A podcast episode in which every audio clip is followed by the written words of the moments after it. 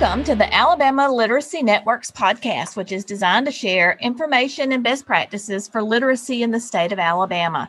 We represent various groups working on literacy in the state. We hope to bring a wide variety of resources together to help school leaders, teachers, and parents so that all children read at high levels. We believe that literacy is a fundamental right that is tied to so many positive outcomes that we want for the citizens of Alabama.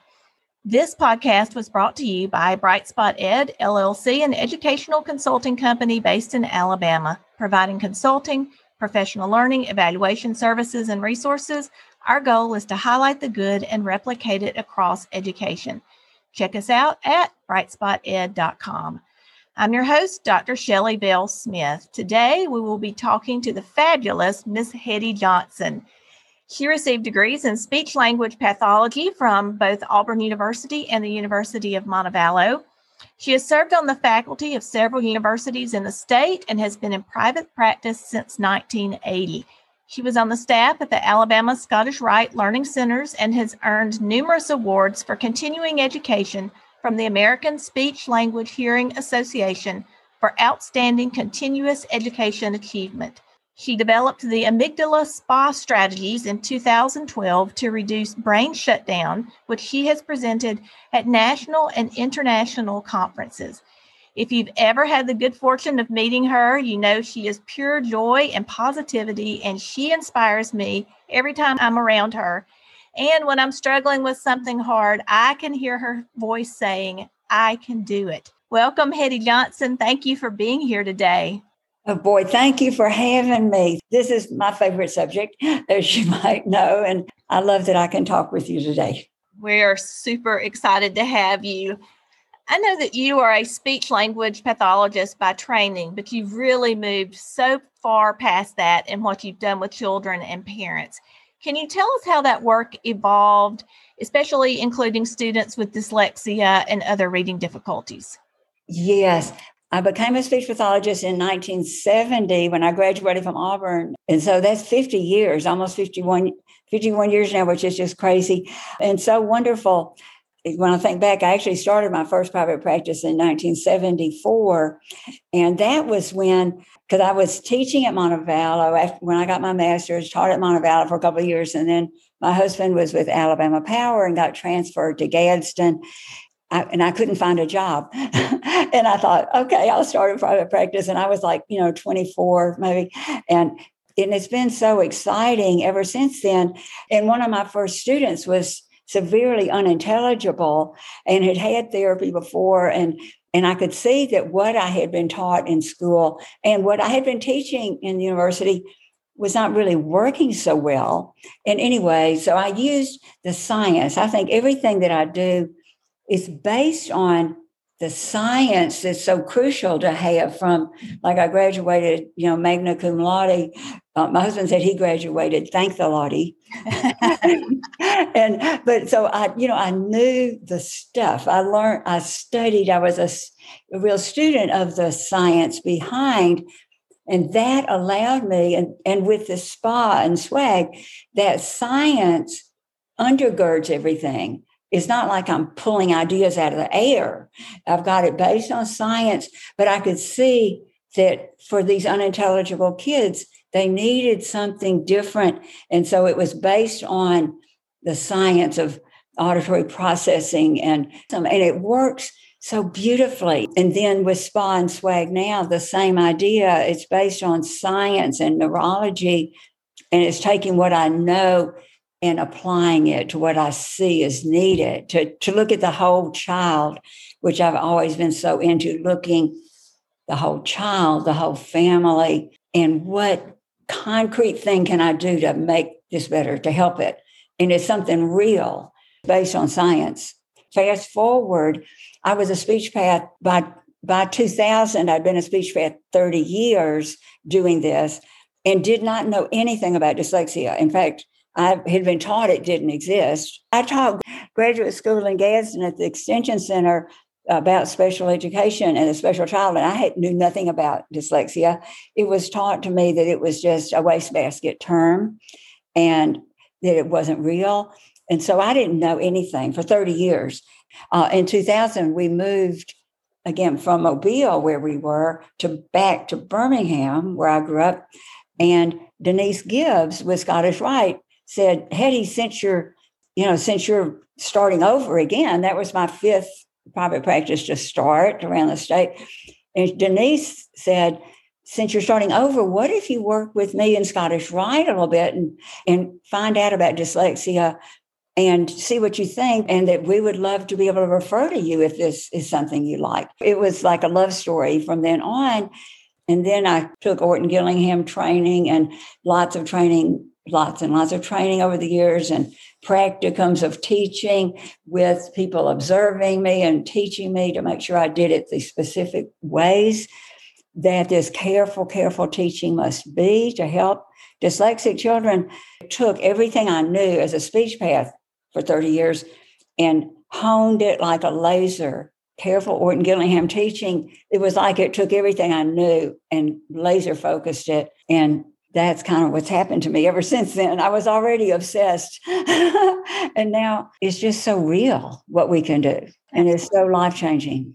Life-changing is exactly right. So you mentioned spa and swag, and that's one of the first things I learned from you. Can you explain to our listeners what this is and how it works?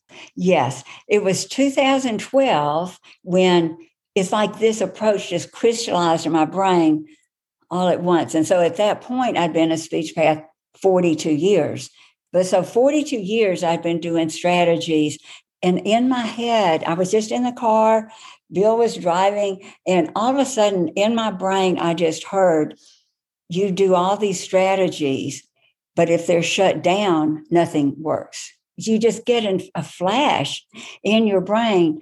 At that moment, it came in my brain, spa. One of my students did this picture of a brain relaxing in a hot tub, and it's like a spa for your brain. And so in my brain, it came up self-talk, and it was then positive mistake correction. But since in the past year, I've I've changed the P to point out only what's right, because that's so much more descriptive of what we're really doing. So self-talk, point out only what's right, and advocate for yourself. That is the spa. And what it's all based on, again, is the neurology, where you hear, and talking and hearing lights those part up of your brain, the temporal lobes, and the seeing part, the occipital lobes, when you're seeing, lights them up. And the top of your brain, the parietal lobes, like the crown, where touching and moving lights up those parts of your brain, which makes like this magic triangle, which we call swag, which means multisensory is just not as cool of a word as swag. Swag being study with all gears, like getting all those parts of your brain working together. That's the swag part, to use them all together. Donald Hebb, who was a psychologist, he published this back in the fifties. It's now known as Hebb's Law, that neurons that fire together wire together. And so that's why it works. That's why swag works. So it undergirds spa, in that spa, what we wanted to happen is dopamine release in the brain, the front of your brain. If you touch your forehead, if you touch starting behind your eyes and your hand goes straight up, that's the prefrontal cortex, where all thinking, this is like really important, all thinking takes place there. What's called executive functions. This front of your brain is the C E O of your brain, or the conductor of the orchestra, because it's what plans and organizes and keeps you motivated and remembers and focuses. I mean, do we need more focus? And memory is that information has to go. When that information comes into your brain through the senses, it has to be checked out by a watchdog in your brain. This is the most crucial part. The amygdala, which is the watchdog in your brain, it's the fear center of your brain for everything in life. And it's what, if that, that amygdala, you've got two of them, if you went in through your eyes and in above your ears, where your fingers would meet in the middle of your brain, that's where the amygdalas are. And they're in the emotional core of your brain called the limbic system. Those two amygdalas are in there like watchdogs. The amygdalas are in there to check out everything that comes in through the senses. And the whole thing about S P Y is if we can keep our amygdalas reassured that this is okay, that I can do this, then the amygdala will immediately, I'm calling it like amygdala, but there are two of them. And, but in the literature, they seem to, or they pretty much call them the amygdala. It's like the system, but there are two of them. That the amygdala, if we reassure the amygdala that this is okay, I can do this, they will immediately send that information and blood flow and extra oxygen and nutrients to the prefrontal cortex, which is the C E O at the front, again, where the thinking happens. And then that information will immediately go to the hippocampus, which that's the hippocampus, like a hippo and a campus. And that hippocampus is in is right next to your amygdalas on both sides. Both sides, they work in tandem to help you. The hippocampus, especially with the memory. So do you want more memory? This is what will happen.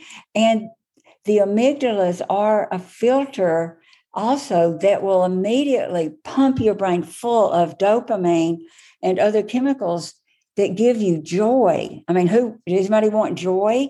It's a burst of joy and it's memory chips. I mean, does anyone out there need more memory? It's like free if you get dopamine. If the amygdala is happy, it's going to pump out dopamine and it's free and no bad side effects. So swag undergirds S P Y because swag, jumping and moving and doing what you love, automatically releases dopamine also. And all of this comes from a wonderful book called Learning to Love Math by neurologist Judy Willis. You could watch, just Google Judy Willis and amygdala or Judy Willis anxiety.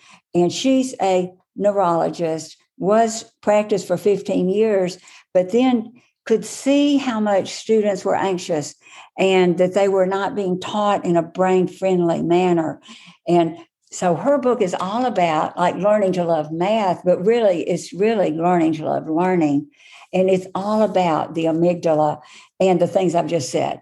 I mean, those some of those are like direct quotes of her saying that if the amygdala thinks it's going to be embarrassing, like how many of our students are afraid they're going to be embarrassed or bored, if the amygdala just gets the notion that somebody else, that my parent, my mom, my dad, my teacher, if that gets the notion that they are maybe frustrated with me, it's a paradigm shift. S P Y is a paradigm shift. It depends on us as the parents and the teachers and, you know, everybody in this student, this, if there's an anxious student, I mean, I, I like to tell my students it's normal to be anxious because isn't it? I mean, is not everybody have anxiety?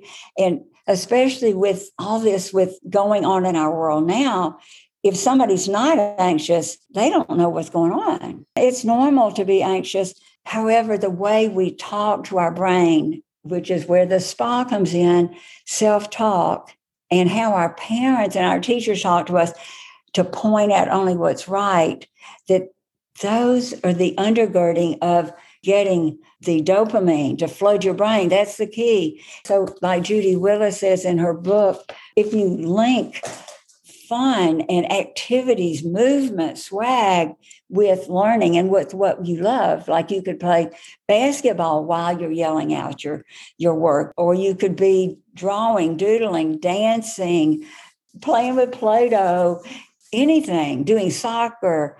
I like to throw paper plates with, write my work on it, write what we're learning and throw them. And it could be chemistry. It could be first grade. It could be kindergarten. It could be medical school and law school. And I always do this. I do it in one session, about a two hour session. Well, I might have them all day because I might test them for, you know, for dyslexia or other issues as part of the whole day. So the parents, both parents are here, maybe a teacher, maybe a grandparent, you know, they're here together because it's the whole constellation that has to know this. We cannot just teach it to the child and go with it. They're going to be undermined because we have to all have this in our head. The shutdown when the amygdala senses, if the amygdala, have we said about the good thing, if the amygdala thinks this is going to be okay because we're telling our brain, I can, and our parents and are being supportive and and supporting that you can do this, you can.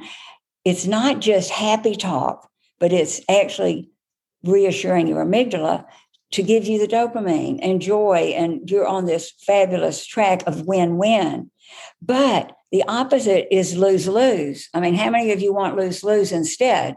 So if the amygdala checks out this information and your self-talk or you know, anybody is making you anxious and thinking, oh, my gosh, this is boring. Oh my, this is hard for me. Oh, my gosh, I'm going to be the last one to finish this test.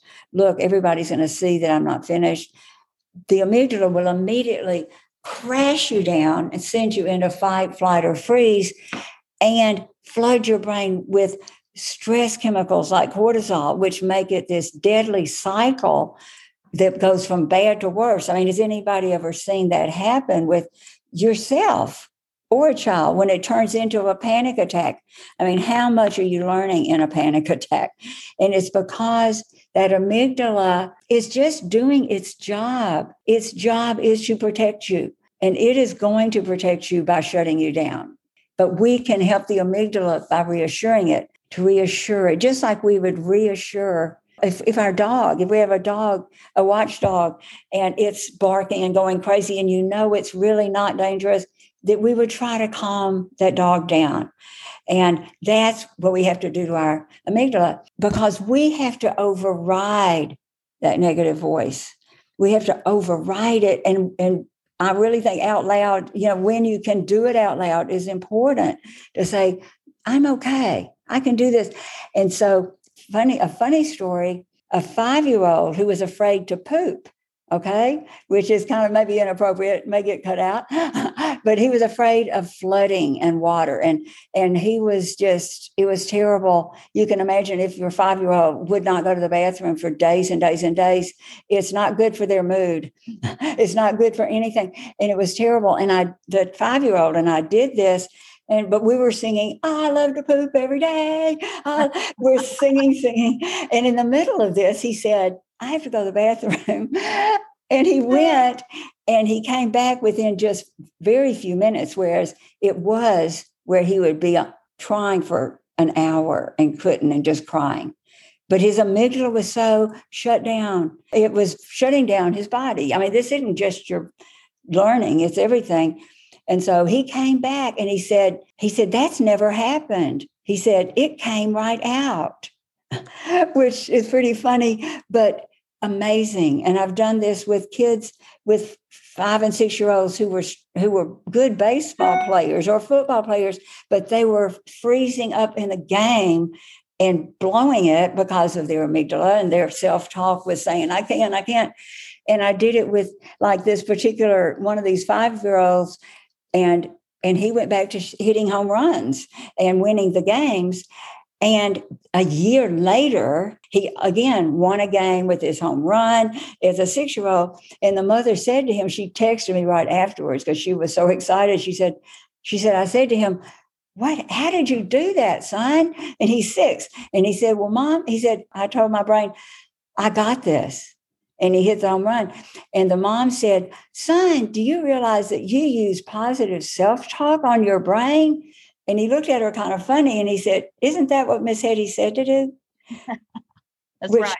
It's so funny. And they've been a year. So it's not just, it's for everything in our life. I want this for everybody to teach it. It's, it's not about me, but these strategies are real and they're based on it's only you're teaching them the neurology of how to help yourself, win-win, full of dopamine, which is the magic key, versus shutdown.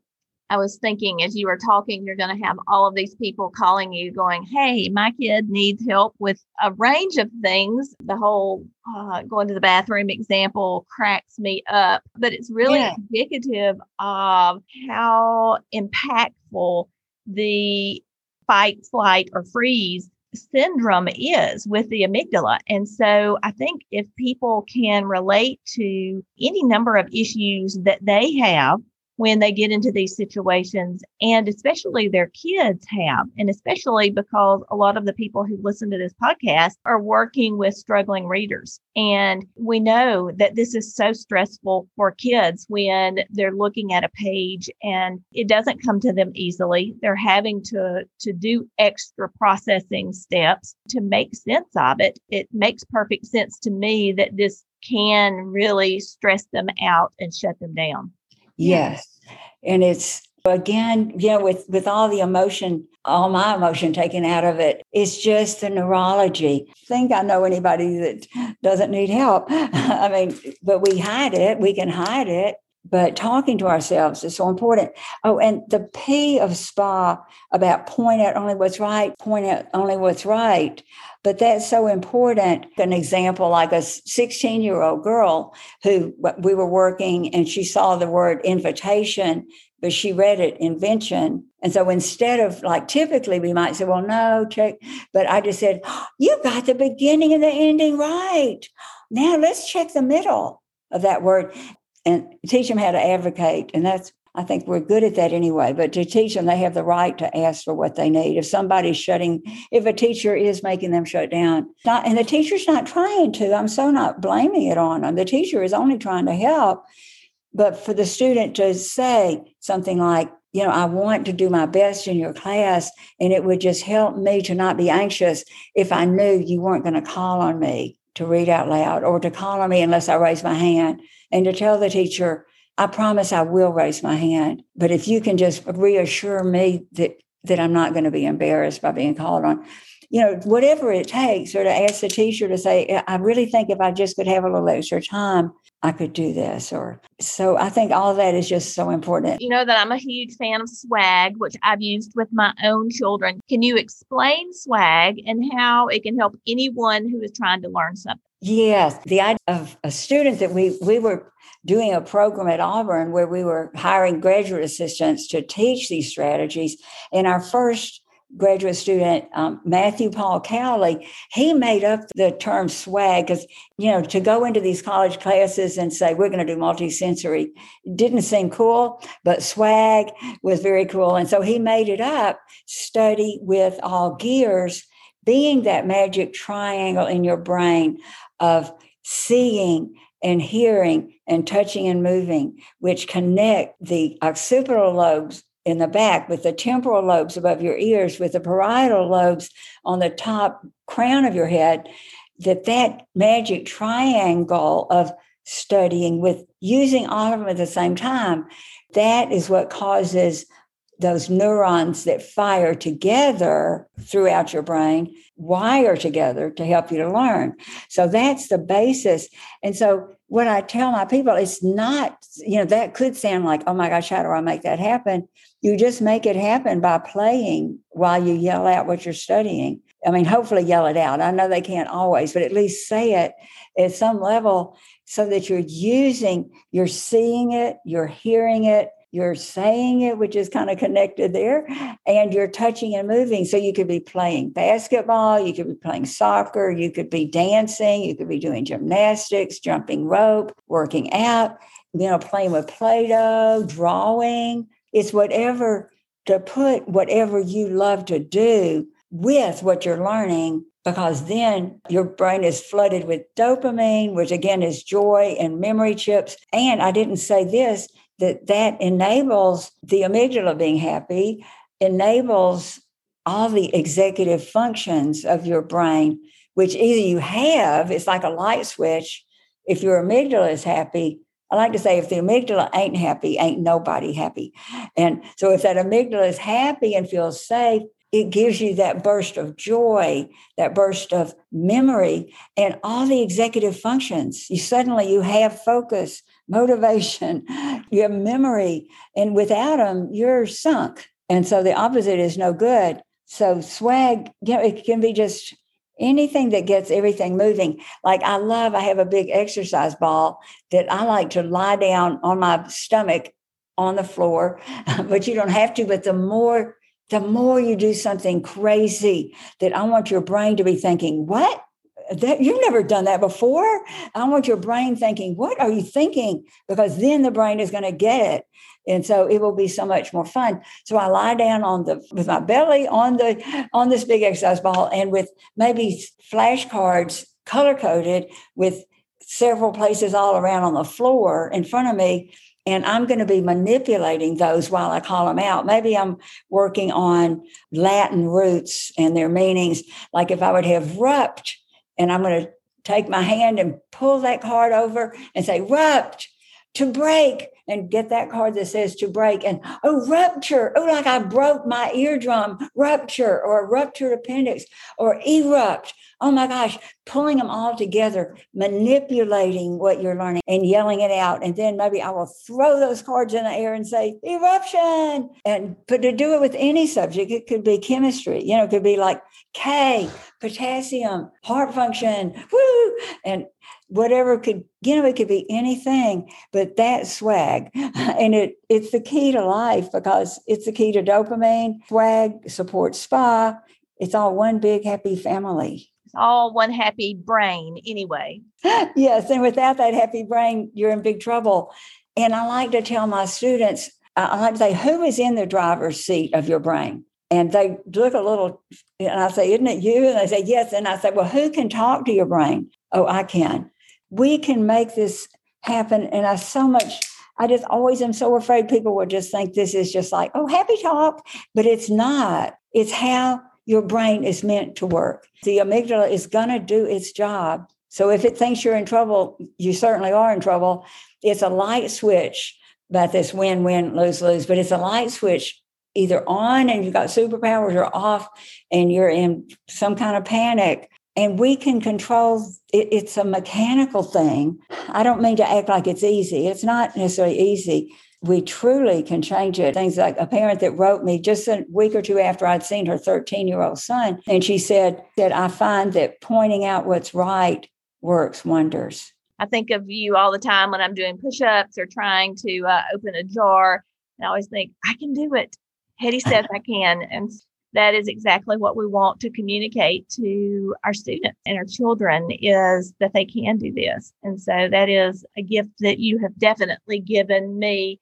Where can people find resources about spa and swag from you? Some books, like Judy Willis' book of Learning to Love Math, because it's really learning to love learning. And it is the neurology. It is the neurology of this. And watching some of her videos. Oh, yeah. Love Builds Brains. But Love Builds Brains, published twenty twenty by Jean Clinton, J E A N, a Canadian child psychiatrist, a woman. And it's so wonderful. And I've just poured through it. And it's and it is like spa. And I and you can watch her do videos. She has some videos just to watch her. But that book is a wonderful one. But unfortunately, I haven't published spa, but they could watch. I have a number of, of these online. Google Hedy Johnson spa strategies. They get that two thousand eighteen one. That if they Google Hedy Johnson anxiety and learning, they could watch that I gave this back at the beginning of COVID. You just have to understand that this is the way your brain is made and go with it. And either you can help it or you can hurt it by your own self-talk. And you have that power to overcome that little voice. Hedy, thank you so much for being with us today. I appreciate what you've done for me personally, what you've done for families, and especially children. Thank you for having me. This oh, was fun. It was fun. Join us again next week for the next episode of the Alabama Literacy Network podcast.